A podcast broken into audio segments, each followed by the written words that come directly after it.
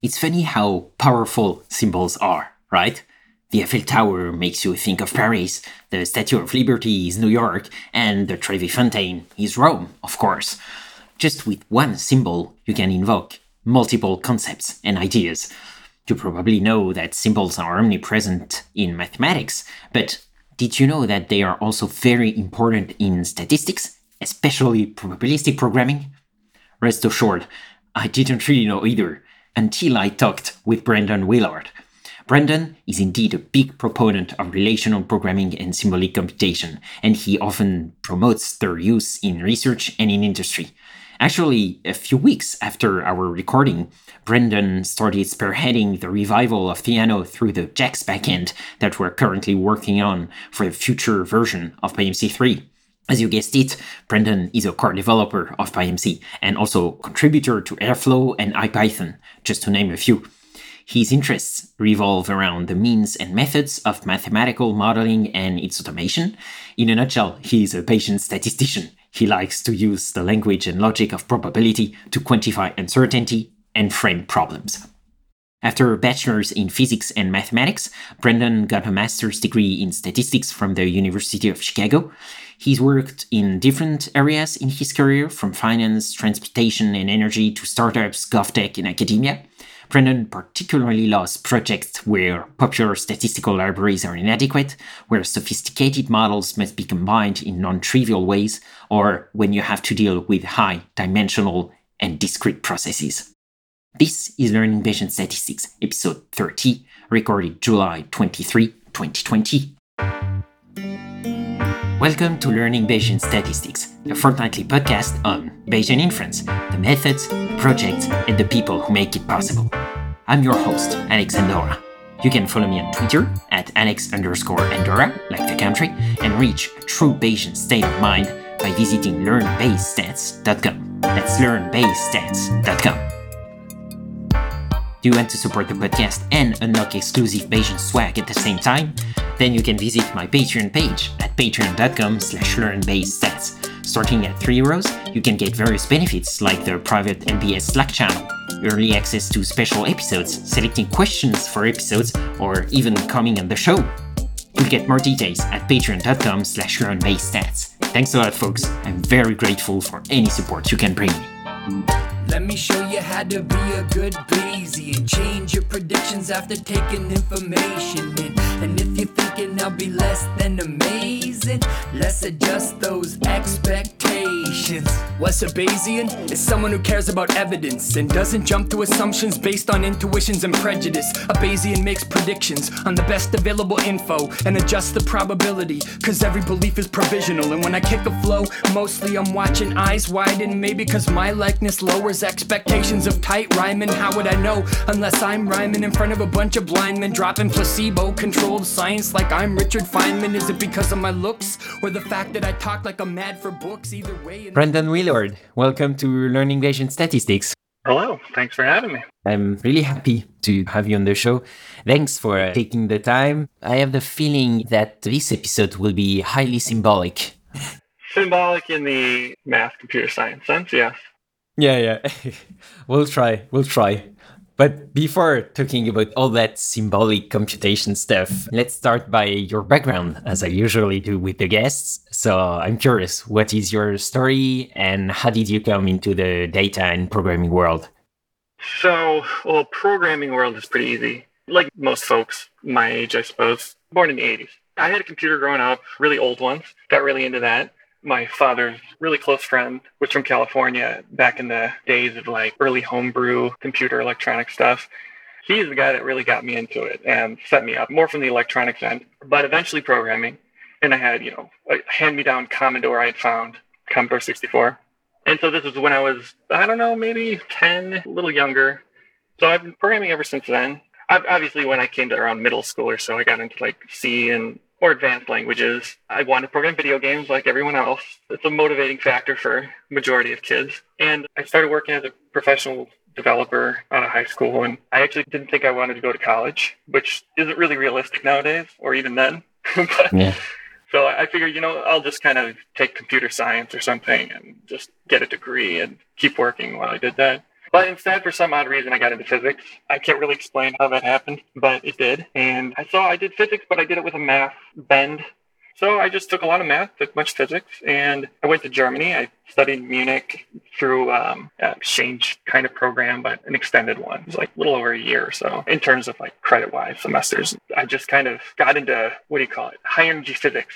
I went to Cornell in the summers to do high energy physics there, which was all statistics work. I'm sure you're aware that there are Bayesians in that sort of area, and that the person I was working under, Giovanni Bonvicini, was a very Bayesian kind of guy. He got me into it, and then I was thinking about grad school, like most folks who've done physics. There aren't too many work options from there that are in physics. The next step is grad school. I don't know. I think something changed in my mindset, and I realized everything I would do in physics was essentially just statistics. So why not just study statistics? Yeah. That's the story, really. And I was at University of Chicago for grad school, and it was a great place to be for certain things. And I was in the stats department. That's what my degree was under. And I ended up gravitating towards the business school Yeah. because the folks that were working there, professors, were very Bayesian. So there was Hedibert Lopes and Nicholas Polson, who kind of took me under their wing in a sense and really got me into mathematical statistics. And we started publishing, well, at least Nick has been a co-author of mine for the past few years. It's done a lot, you know, show me the ropes and kind of just be an overall mentor. So Yeah, clearly. And that's funny, by the way. Do you know why um most statisticians working in the business school at Chicago were using more Bayesian statistics? You know, from what I can tell, it's a cultural thing, right? I think some of the folks who had started there early in Booth and its maybe its history were a little more open to that, and they just kind of brought on other Bayes folks. They kind of made a Bayes community. Hmm. And there were quite a few people there that are pretty outstanding Bayesians. And, you know, those things come and go, but there was definitely a period where I would say there were at least a good handful of strong Bayesian thinkers there. And the other side of it is actually one I can relate to. I'm not sure if I can speak for everyone at Booth saying this, but as far as applied work goes, I was working in high frequency trading, like a lot of people in Chicago, and time series were a big deal, right? I think Bayesian approaches for like modeling sequential time series, particle filtering, especially for the much more complex models of those varieties, I think the Bayesians had a pretty good grasp on that. At least to me, it seemed easier to talk about those things and to develop on them. And that's really one of the things that got me into Bayesian statistics. I could kind of look at those problems and say, I could do anything with this. And you really needed to, especially for your particular trade. It almost never worked out that there was an out of the box solution or anything like that, so to say things of that nature, just bigger picture estimations that aren't just point wise are also extremely important. So yeah, all those come together and it happens to be Bayesian. Yeah, so basically it's because, if I understood correctly, the time series estimation and the uncertainty estimation were very important for this kind of work. So that's why they used particularly Bayes. And is it also the time where you were introduced to Bayesian statistics, or were you introduced to them before that, or did you happen to discover them at that time?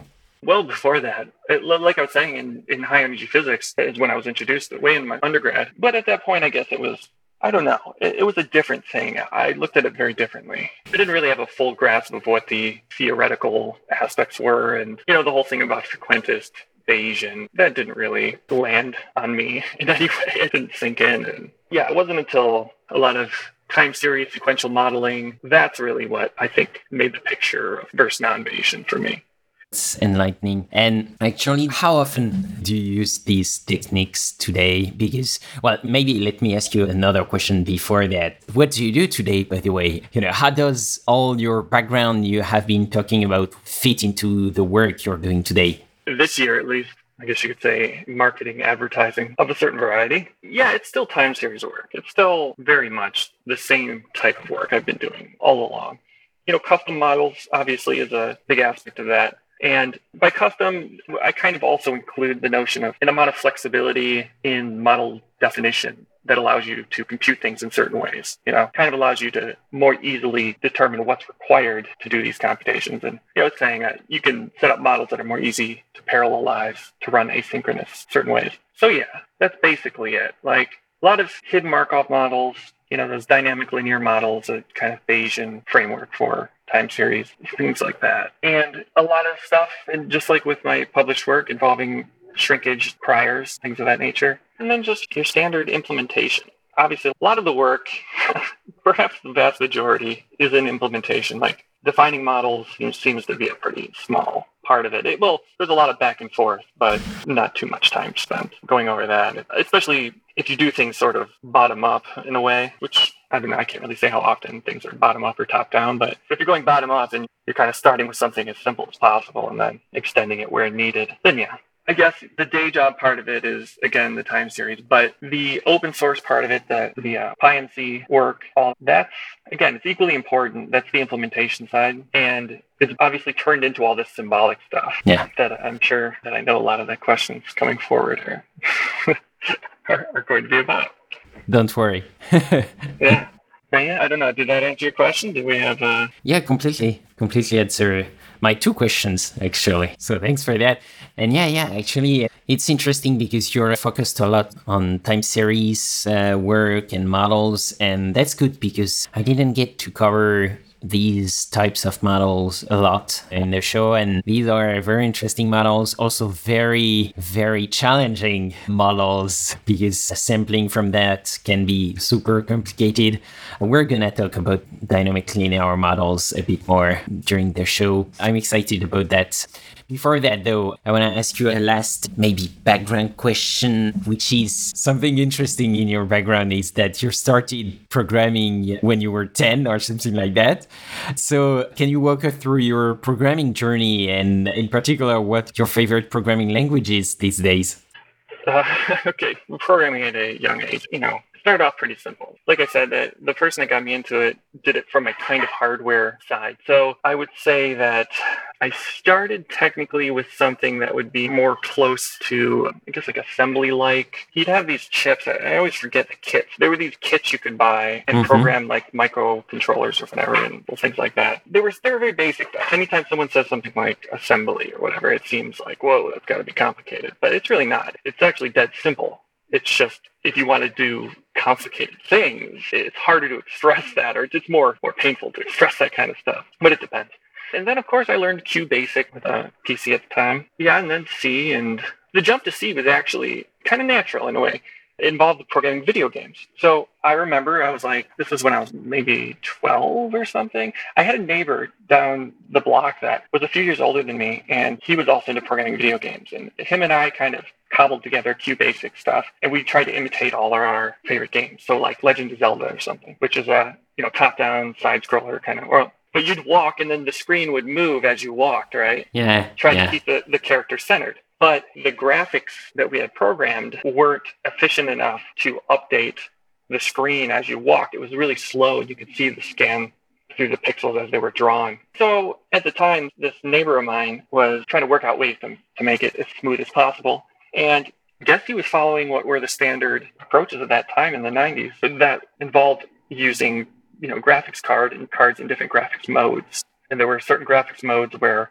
there was memory space that was not shown that you could essentially load into. I found out later this is exactly what the, folks who programmed Doom and those other games were doing. So it must have been bouncing around some like message boards or something. And my neighbor was hot to that. He knew what was going on. so he demoed this to me one day. I was just amazed. I was like, I can't believe it. It was so smooth and it was, you know, just opened up so many more possibilities but it required that he break into, you know, via QBasic, you can do some low level calls peek and poke kind of things that were very intentional and very well informed. But then we kind of realized that wasn't going to go too far or it would be difficult to do that. And that's when he actually introduced C. And obviously from there, I was like, I got to learn this. And I'd been doing that ever since. And well, not C so much. Obviously nowadays, C is not, not the top language, but Python instead. I wouldn't say it's my favorite language either. To be honest with you, I'm not even a big fan of Python. I'm much more fond of things like Lisp, um, Scheme, those kind of languages. But, you know, not as popular for this kind of work right now. Yeah. By the way, haven't mentioned this. I don't know when we would, except for now. But I also work in a project called Hy, H-Y. Essentially, it's a version of Lisp. It's kind of like the Clojure of Python. Clojure is a JVM compiled language. It's actually written in Java. And um, Hy is essentially a variant of Lisp that is compiled to Python bytecode. Actually, technically to Python AST, which uh, makes for a little more possibility than just you know, directly to bytecode. So check that out if anyone's interested. It's fully compatible meaning you can import, load any Python libraries that you want, doesn't matter. Everything is compatible. That is, you know, standard Python type of code. But it also has macros in the general sense of Lisp macros. Not hygienic macros, nothing fancy like that, like in Racket and all. But it's there and it's fun. I recommend it. Yeah. We'll put that in the show notes for people who, who want to check it out. Let's do that. And now let's go to the symbolic computation part and to the Bayesian statistics uh, part again. And you're gonna tell us uh, what's the link between all that and what are static graphs and so on. So I think something interesting would be to talk about symbolic PyMC, which is the project you're spearheading in the PyMC organization. So first, can you define relational programming and symbolic computation for listeners who don't know about them?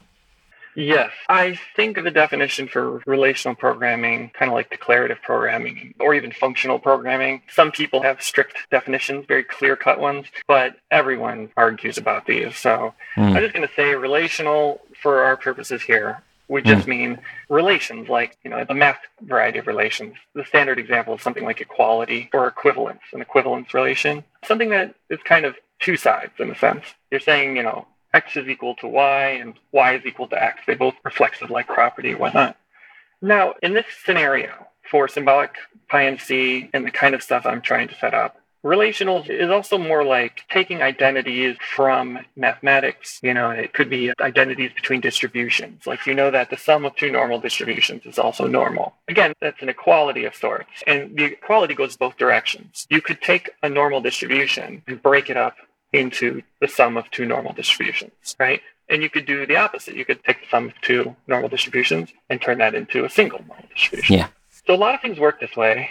Um, a lot of identities that we use when defining models or you know manipulating models and that's why I care about relational programming. A lot of manipulations we might want to do on a model usually only involve one of those directions, right? It would be usually collapsing the sum of two normals into just a single normal.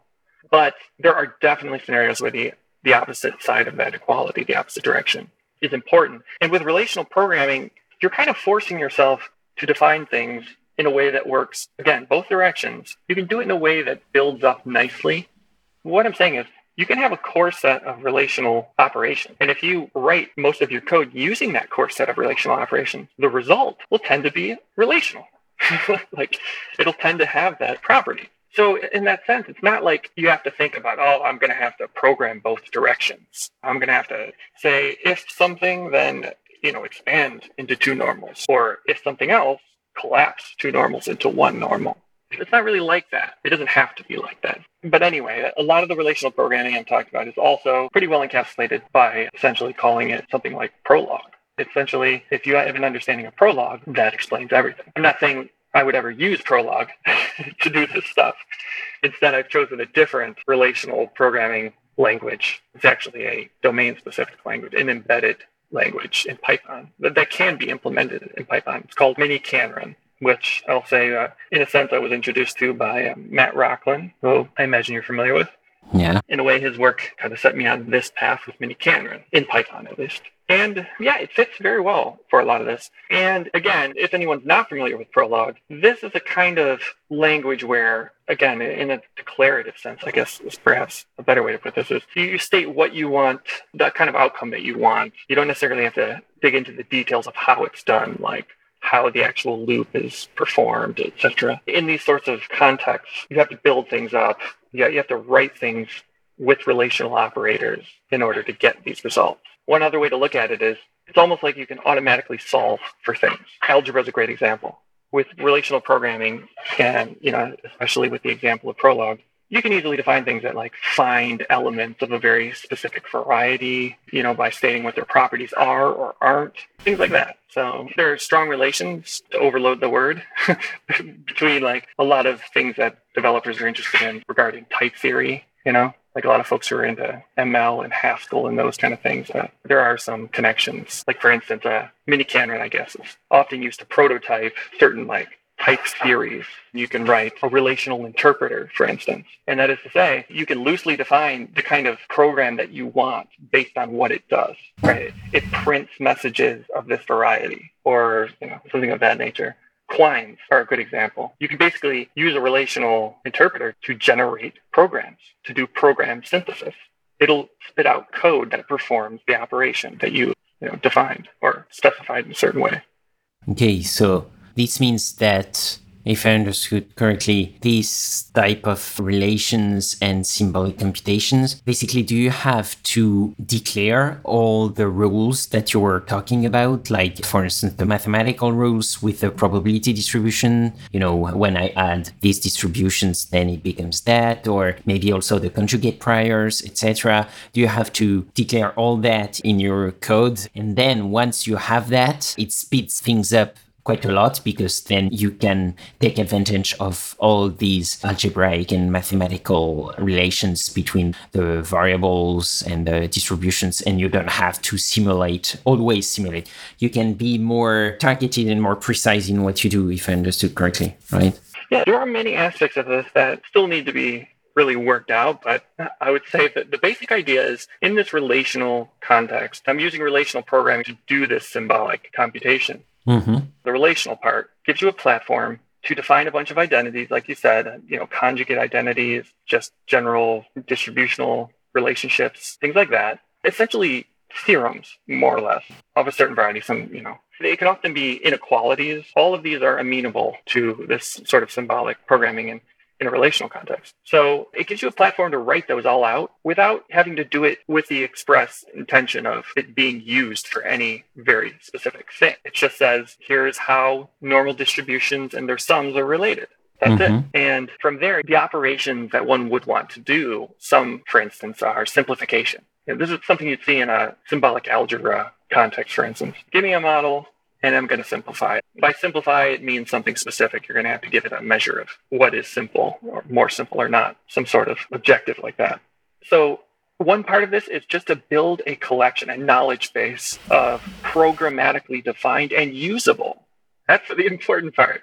There's a difference between just like having like your Gradshteyn book of table of integrals and the ability to actually use it, like for instance, Mathematica or Maple or something would give you. But what we want for Symbolic PyMC and just our community of probabilistic programming folks, is the ability to share those, build them up, and reuse them. You've got libraries like scikit-learn and uh, these other huge collections of models. And, you know, a lot of them are sometimes just slight modifications of other models that are already written. And sometimes via simply object-oriented programming, class structure, API, you can kind of reuse certain elements. You know, you can reuse the notion of like taking the gradient of, of an objective function and then looping a fixed point operation until you reach a minimum or something.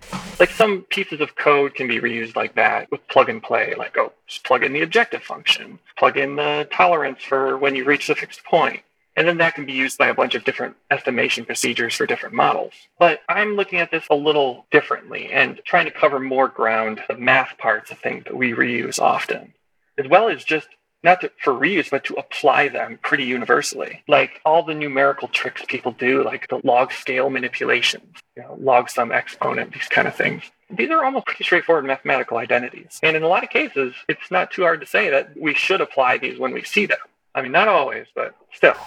Where I see the issue being with that kind of thing is sometimes that, you know, it's not just that you need a log sum exponent function, but maybe the log sum exponent function is just a product, a derivation from a, another simple identity. And you don't want every variation of that. You don't want a gigantic library with a bunch of log something functions, right? Instead, it would be better to use basic principles when possible to have derived those. And especially in scenarios where cumulative use of more than a couple of those special log functions can be simplified, right? Like that's another thing is if you really do look at a lot of what we do in a big picture, global sense, we miss out on a lot of optimizations that can mean a lot performance wise, you know, numerical accuracy, but then also just the notion of how easy is it to define and implement a model? Like it, it can be pretty tough because you'll run into these little issues if you didn't see them, all, you know, when you started, yet they could be automated.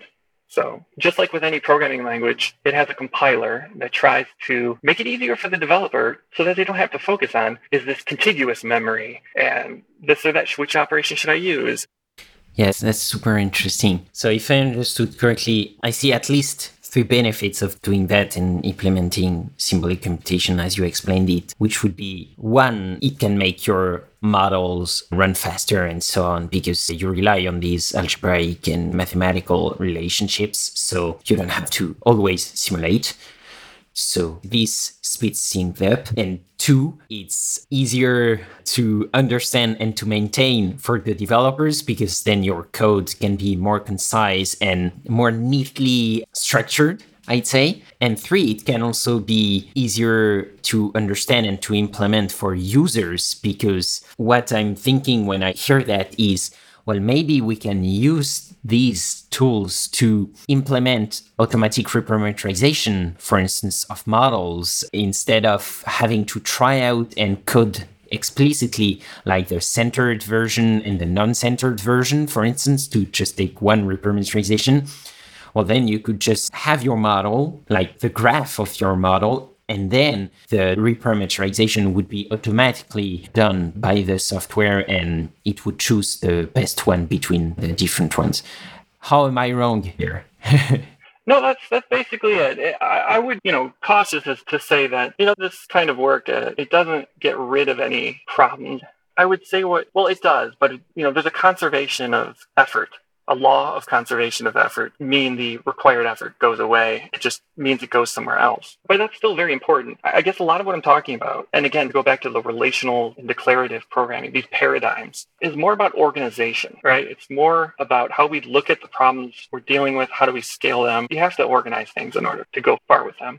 And you definitely have to organize things in order to automate them. And a big part of what we're talking about here is simply automation. So yeah, like you want a great user experience for your PPL, then it should be possible to define a naive version of a model that's not reparameterized or that needs to be reparameterized you know one like that the Neal's funnel kind of thing. Yeah. The classic example. Mm. like i should be able to define a model that you know is not really possible to estimate directly as defined right? Because this just goes back to kind of basic notions in computer science for programming languages the development of programming languages and their purpose more or less so yeah, it's that kind of a thing. But you definitely have to organize your work. You have to encode the relations again mm. in the math sense, the things that you're using that drive your operations. And if you can encode, encode them a little more generally, that really helps, right? especially so you don't have to keep rewriting things and, and also so that you can focus, you know, testing very specific implementations so things become a little more bulletproof. And you can look at this and say,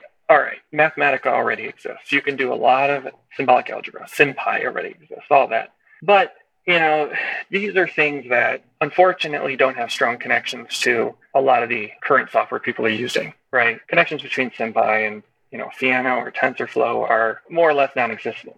Yeah. And even though you can do a lot of the same stuff in SymPy, but even then, you know, the simplifications that it provides, those are pretty specific to certain algebraic requirements or interests, and not so much to, you know, modeling ones, or especially modeling if it's being done via MCMC. You know, there are definitely different types of model reformulations that are kind of only relevant for doing certain sampling, you know, sampling of a certain variety.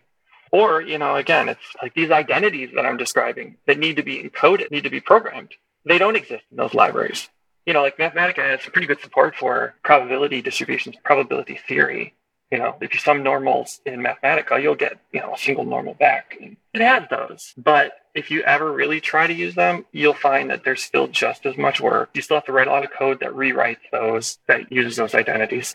Yeah. And then we're just right back to like, okay, how easy is it to write code in those languages and mm-hmm. in those platforms? How much of the extra framework aspects do you have to deal with that are otherwise not immediately relevant? And there are, tend to be quite a bit. So what I've been shooting for is something lighter weight that can sit on top of these libraries. Again, this is where I'd say Matt Rocklin made a pretty good argument for a lot of this in context of Theano a while back. And yeah, this is still true today. very much so. As well as the fact that just to do symbolic manipulation, like for instance, PyMC, I want to get some of the samplers. We, we write a lot of custom samplers in the papers that we publish. And how could I get those to work in PyMC? So I could write a step method that allows one of these custom sampling methods to work. So for instance, for a horseshoe, a custom sampler for a horseshoe or, or the horseshoe plus that we wrote. Mm. But then a person would have to know to use that, right? They'd have to know that their model, that what they've defined is a horseshoe prior or is a horseshoe plus prior or some other extension. And then they'd also have to say, I want to use that very specific step method to sample for this. And now where I am with that thinking is very few people are going to do that, especially because unless you've designed your model with the express intention that this is going to have a horseshoe prior or horseshoe plus prior, that can be sampled independently from you know these other parts of the model in this particular way. Um, unless you can do all that and want to spend the time doing it, it needs to be automated. I need to be able to define a model that is uh, hierarchical, but is effectively a horseshoe prior or something like that, and then have that be noticed and identified as a horseshoe prior, and then have this sampler applied. Mm. That's the only way it would really be useful, other than in very narrow situations. And that kind of manipulation alone, again, it would be overkill to use SymPy, extreme overkill, even more so to use Mathematica and many other libraries. So that's a missing piece. that's, that's where symbolic PyMC is trying to, again, demo. It's not really trying to be the answer to anything. It's just trying to demo a lot of these things. Yeah, I think related to that, I found a very interesting sentence on one of your articles on your blog, which helped me actually understand better the goals and the meaning of symbolic computation. And this sentence is instead of the common efforts to independently implement each model and method, followed by their placement in an API, implementations can be encoded in and organized by the very mathematics from which they were derived. So I think it really echoes what we're talking about since the beginning of the show. Yeah, you can also picture a lot of this, especially when you connect it to things like Prolog. This is what people consider the classic AI, right? The whole AI lab, MIT lab, where scheme and uh, Lisp type things were popular. Or even, yeah, Lisp itself kind of, I guess, motivated by doing symbolic programming of this type. That was to automate, and in part, specifically to automate math, aspects of it at least, algebra. You look in the classic, what's it called, Structure and Interpretation of Computer Programs, the book and one of the basic examples in there is symbolic differentiation, right? It's a simple example in there. This is not like a huge thing they had to write out. But you'll notice now with like tensor libraries and all that, that that's kind of the main, I mean, obviously automatic differentiation, which people love to think is, is something so different, but it's not. Again, the general notion is symbolically manipulating computational graphs yeah, what we're talking about uh, since the beginning is I'm aware of that uh, quite heavy stuff for listeners, and I guess it's hard to follow everything along only by audio, but I'll put a lot of resources in the show notes to your articles about that because there's some enlightening stuff and maybe to try and be more concrete now that we understood, I think the high level concepts is I'm wondering what would be the ideal realization of symbolic PyMC? You know, would it be like stuff like automatic reparameterizations, as we talked uh, about before? And actually, you have an example of that on the Radon model on your website. So I'll link to that in the show notes. And it's true that from my point of view, where I'm a user of libraries, thinking about having automatically reparameterized models is really awesome. And we talked about that already with Maria Gorinova in episode 17. She works a lot uh, on that too and for the Stan side of things. But I think in the future, if we can have that, that's really super interesting and really a game changer. So I'm wondering about what you think about that and what do you envision in an ideal world stuff that Symbolic PyMC could bring to the table? Yeah, symbolic PyMC is more of a showcase. It's a platform for a set of tools which have already branched off into completely different libraries. There's this whole pythological thing I set up that, you know, is re-implemented or even newly implemented, certain Lisp-like, again, very basic notions of F expressions and other things that if you look to the literature of symbolic programming, you'll find these notions all over, term rewriting and these kind of things. Again, this is really old stuff. This is not new in any way even the idea of automatic reparameterization, these kind of things aren't new. And there have been a lot of people talking about them for decades. Mm-hmm. so the real thing that needs to be done, though, is to find a, a good context for them, yeah. to find developers to do the work. And again, we're speaking here very specifically about probability theory, measure theory, the type of math that underlies our concerns as modelers, Bayesian especially. And that's a niche. It's not a niche that is so new as to require new things, but it is a niche that does require its own type of work, like, you know, specific types of identities and for them to be used in specific ways. But the mechanics, it's the groundwork that needs to be done. And in Python, obviously, that's the thing. Like I said before, I'm not a big fan of Python as a language. It's just what everyone's using and it's what the people that do my kind of work are fond of. So you got to work with what you got. And I'm trying to make it a little easier to do this kind of symbolic work in Python. So yeah, symbolic PyMC, we did reparameterization and all that, which again, were just very basic, very straightforward things to do in the world of symbolic programming. I think my first blog post on this, which did automatic collapsing of normal random variables such, was done in pure Theano. It used Theano's optimization framework, and you could just use regular old Python to manipulate the graphs. But the thing that it didn't have was it didn't provide a context that was friendly or scalable for adding a bunch of identities like that. You weren't encoding the identity, the relation. You were just doing these steps to perform to get one side of the relation. That's a huge distinction. And what I'm saying is it's not scalable. So I definitely look at a lot of work about, you know, automatic reparameterization, these kind of things with a lot of scrutiny because I'm basically saying you can do that. You could always have done that. What matters is how you do it, how extensible it is, how it looks, how it reads. These are important. And one is because who knows the identity? Who knows which identities to use? Well, it's a different group of people, right? Like the people I write papers with, they're usually the ones that work with these identities all the time and they think about them in certain ways.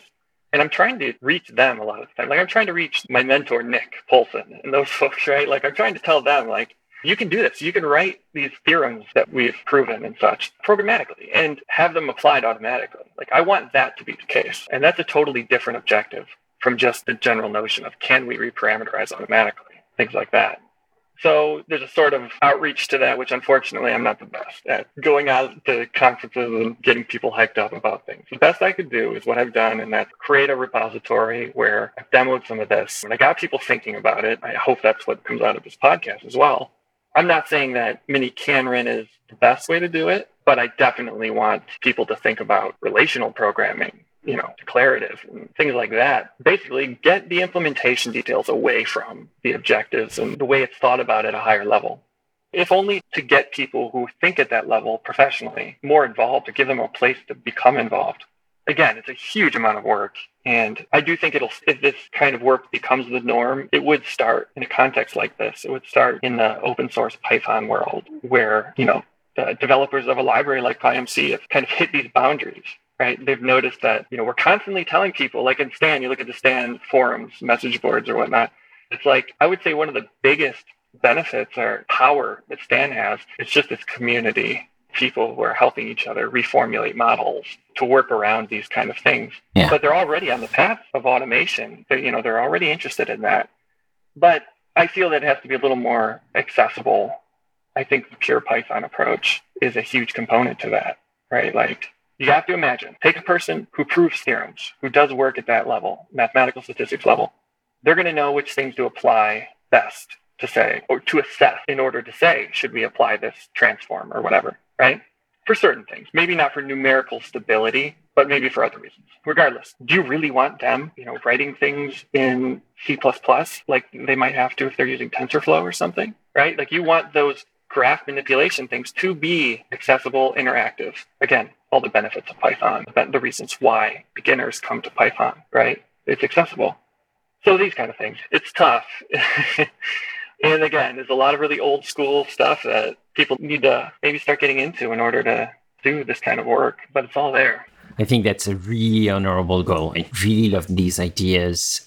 I want to talk uh, about your most recent blog post about dynamic linear models, or DLMs, of their poetic name. But first, even though we're getting short on time, but I want to ask you this quite concrete question on symbolic computation, this last one which would be in which cases or which models do you think symbolic computation is particularly appropriate? And conversely, in which cases you think symbolic approach is not particularly useful? Yeah, that's a vital question because, for instance, don't get me wrong, I'm not advocating full and complete automation. I'm really advocating the tools to automate specific things, right? For instance, when to apply a certain sampler, that can be automated. But to say that we want to automate the application of every sampler or something like that, that's a different story. And I'm going to say that, for instance, again, you have to go high level to think about this. You have to say, which category of objective or thing am I trying to accomplish? If it's numerical stability, then yeah, a product of a lot of very small probabilities or something that you're going to want to rescale or something like that. We're doing this already a lot in PyMC and all the other PPLs where it does log transforms, things like that, softmax and these kind of things. So there are those cases where people are already doing automatic transformations. They're just not really doing it so automatically. They're kind of just doing it what I would say is locally, like always applying this transform given this input. Now, that tends to work for a lot of cases, but there are definitely cases where a global assessment of the model would be more appropriate. And that's where I think these automations start to really kick in, where, where graph manipulation as a whole starts to be a thing. As far as like complexity and the time it takes to draw samples and things of that nature, I can imagine where we would have model reformulations that take a bunch of independently sampled, say, a whole bunch of independent normals that were manipulated in a bunch of different ways. But ultimately, it could be sampled in a block, right? So just small efficiencies like that. One example that I think I've mentioned before in some of our issues in PyMC is indexing.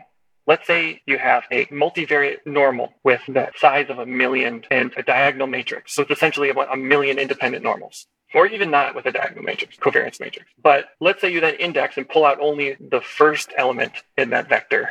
Okay, should you sample a million normal random variables and then pull out the first one? No, absolutely not.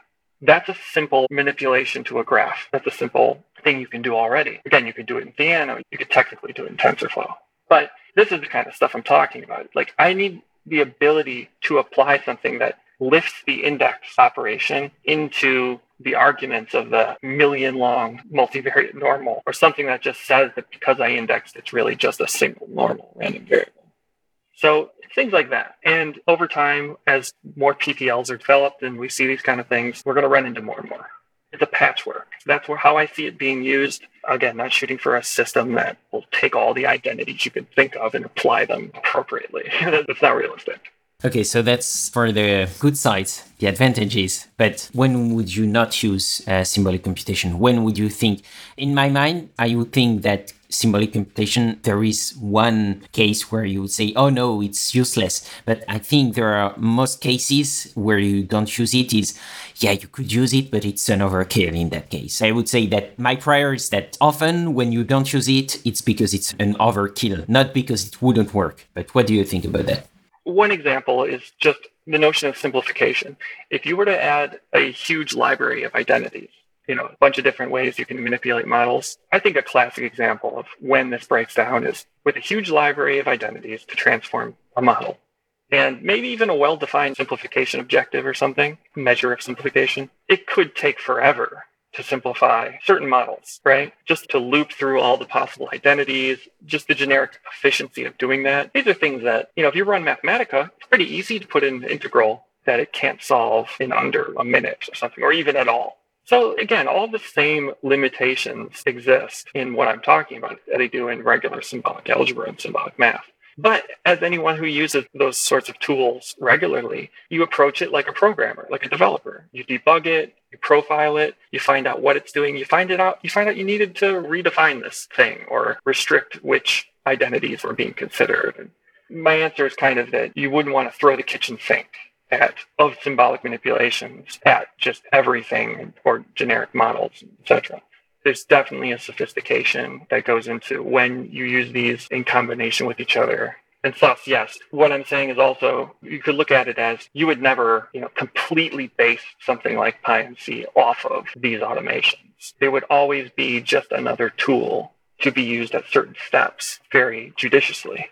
And obviously, you can make improvements to the big picture, the one, the kitchen sink picture of, you know, try every identity and get the absolute best model. But that's a different level of work, and different people work on that, right? That's a very standard computer science kind of endeavor. And all I'm saying with this stuff is we want to bridge that gap. We want those people do to be feeding in directly via the tools we're using. Again, that's why I like the miniKanren stuff. They're working on a lot of things like that, how to efficiently and quickly apply a bunch of relations, you know, things like that. I just want to be able to reuse that work immediately because I'm working in that context too, but for a different purpose. That makes sense. Okay, so I could ask you other questions about that because it's super interesting and I have a lot to learn about that. But let's switch gears and take a concrete example now because you recently wrote a very interesting article about implementing dynamic linear models in Theano. I think this was motivated by work on modeling COVID 19 cases. In part, yes. yeah, in part, yeah. First, can you tell us what DLMs are, when they are useful, and why symbolic computation is helpful there? Yeah, so DLMs or dynamic linear models are, are kind of just a Bayesian way of looking at Kalman filters or state space models tend to focus around an observation equation that's usually just normal distributed error in the linear term, but the linear term also has an under hidden state that it relies on and that's also usually has a normal errors. Okay. These are all with just linear terms. So it's a hierarchical kind of linear model, which in the Bayes world itself is pretty well studied and you know easy to manipulate. It just so happens that in this context, just like with Kalman filters, you can cover a whole lot of ground. Regression, ARIMA models, like all.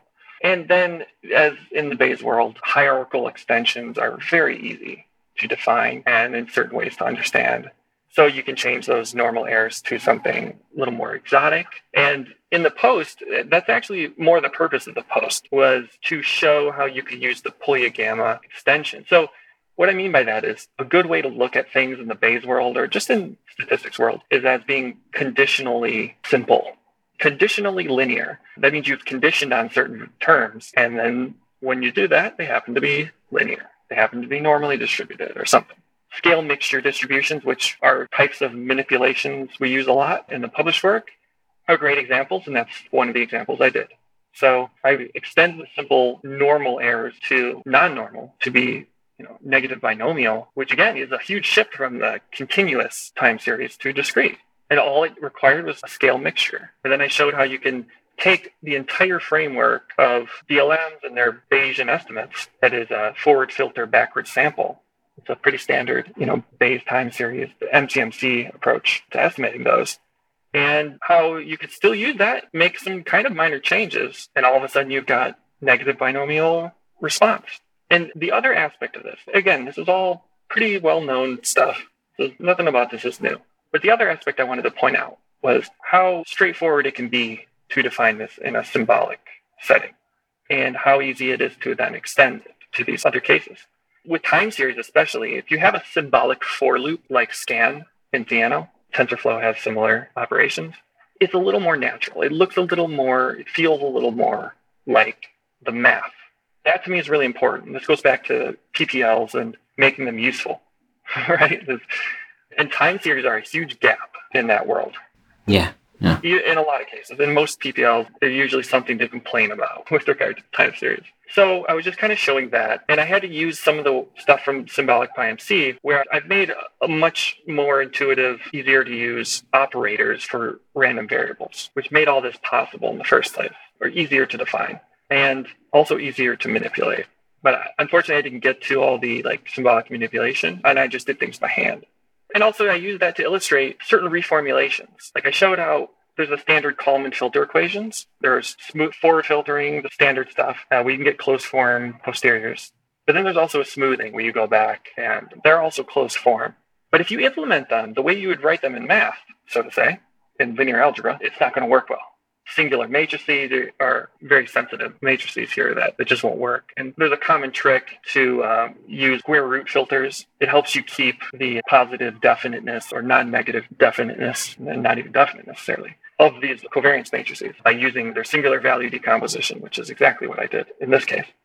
But one of the reasons I was even illustrating all this was with the intent of showing how you can do these tricks automatically. You can automate them. It's going to require a little more, like you have to start tagging matrices as covariance matrices. Well, in some cases, you don't need to. If it's a covariance matrix that came out of a random variable operator, you know, as an argument to a random variable operator, then you can more or less assume it's supposed to be positive definite or something like that. But there are other cases where you might have to do a little more. So, as a follow up to this, I might go through all that and show how you could automate the application of these little tricks, SVD tricks. And again, what would that give you? That would allow you to define the models naively, right? Go ahead, you know, use the inverse, use Q inverse right? We'll take care of the rest. We'll make it so that you don't have to do all this rewriting. And of course, there's also the added advantage that you can have unit tests for the rewrites and the thing that they rewrite to. And thus, you can feel at least a little better instead of every time you have to do one of these models, you know, you just want to be sure you, you got the algebra right yeah, this is a very interesting example. And again, it's going to be in the show notes uh, too, because it's quite a deep article. So we can't really exhaust all of the substance in the episode, but very interesting. I would like to add, though, is actually recently, the past couple days, I finally got something set up where there is a bridge between these Theano random variable operators that I used in this example, such that you can automatically create PyMC distributions out of the scan operators that are producing um, time series. If the scan operator outputs a random variable, then that is something you can make a distribution for. If you look at the implementations in the PyMC library for certain time series, basically automating the construction of those distribution classes by automatically computing the log likelihoods and implementing the log p that you would need to if you had made your own distribution. And the end effect of that is you could just define your time series like I did in the, these examples here and then you can automatically create a model object out of them and estimate specific quantities or all of it using uh, Hamiltonian Monte Carlo or no U-turn sampler or whatever else PyMC offers. So that's the thing is in this example, I had to write all my own samplers, which happened to work out because I had a few in mind. But what if I've added a term in here that I can't think of a sampler for, and I just want to throw Metropolis Hastings or something like that? Well, now what I'm saying is this recent work, you can. You can do that. Yeah. Okay, super interesting. Before moving on, can you quickly define maybe for listeners, because we use two terms that may not be very well known, which are Kalman filters and scale mixture? Can you maybe define those two quickly for listeners? So yeah, Kalman filters, a classic, again, state space type of model. These are more like iteratively defined models. They're distributions. They usually have a Markov relationship. They depend on the last finite number of previously observed values. Basically, you add a time in index to your noise parameter or something like that. I think state space model is the best way to put it, but Kalman filters, I guess, just more general in that as far as history is concerned, they're not necessarily Bayesian. They live in a world that's much broader, involves a lot of you know tracking problems and People have done a lot to extend those. So it's a good bridge to bring in a lot of people who understand that world. And scale mixtures, in my mind, it exists in the world of kind of hierarchical extensions. Like, you know, you can have a normal random variable, and then you can say that its variance is distributed according to something, you know, inverse gamma or something like that. And then the product of those two, you know, gets you something like a t distribution or something of that nature. Well, you can do that with all different combinations of distributions. And as a matter of fact, you can just focus on the sort of mixing distribution as being the normal, and then consider all the different distributions you could put on the variance term or even the mean term. You know, any parameterization you want to give a normal distribution, consider what you would get if you made all of those parameters in that normal have distributions themselves. You'll find that there are so many other distributions that you get. So really what this looks like is if you remember the Laplace like there are different transforms like the Fourier transform, Laplace transform. I think it, technically speaking, if you're interested in normal scale mixtures where it's a normal with its parameters having other distributions, inverse Laplace transform covers that world, right? Because like the, the transform part of it is still that sort of exponential squared term. So it's neat because it kind of means you can turn things into conditionally normal distributions, which again, as I mentioned, is a great way to simplify problems. It's something being conditionally linear, for instance, in just regular old world of math tends to be very convenient. But they can also be significantly more advanced. Like you can have non-normal scale mixtures. The Polya gamma that I used in that dynamic linear models post is, is one of those examples. the logistic distribution, other ones can be decomposed. We have a few papers on this. We have one that was in Biometrika a while back called uh, Default Bayesian Analysis of Global Local Shrinkage Priors. Actually, almost all of our papers involve these scale mixtures to some extent. It's a world of like identities and manipulation that is extremely flexible. You'll find that a lot of work kind of breaks down to these very basic tricks. It's almost like defining a new basis for your problem. If you look, it also can relate a lot of machine learning algorithms and models to Bayesian ones. There are quite a few support vector machines and some other ones that, that don't generally seem to have that strong of a connection to probability theory, Bayes, and all that. They really can. And sometimes it's through these scale mixtures. I see. Very interesting. Again, uh, we're gonna refer the listener to your article about that because it's explained more in details.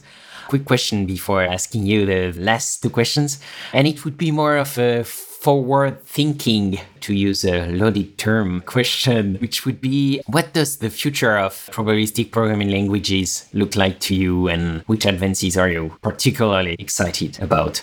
Yeah, obviously the symbolic side of it. I would like to see a world where certain identities, concentration inequalities, things like that, high level math stuff right now, be turned into exceptionally more practical things. I would like to see us working on frameworks, general producing theorems that tell us what a better model reformulation for a particular sampling scheme would be. I really like the idea of like general universal frameworks, not ones that give you all the answers, but ones that at least compartmentalize the types of models that we look at and the properties that they have. I would like to see a lot of that being kind of the main focus of development. I think it would make it so that, like, again, this gap between theoretical, quote unquote, theoretical, is just minimized, if not gone those theorems and those things become immediately useful. It's a lot of work, obviously, but I think it just holds an ridiculous amount of promise. Like I look at most of the models we use, and I can think of uh, just so many ways that you can improve them. So many things we could try, but the effort is just enormous. It's overwhelming, right?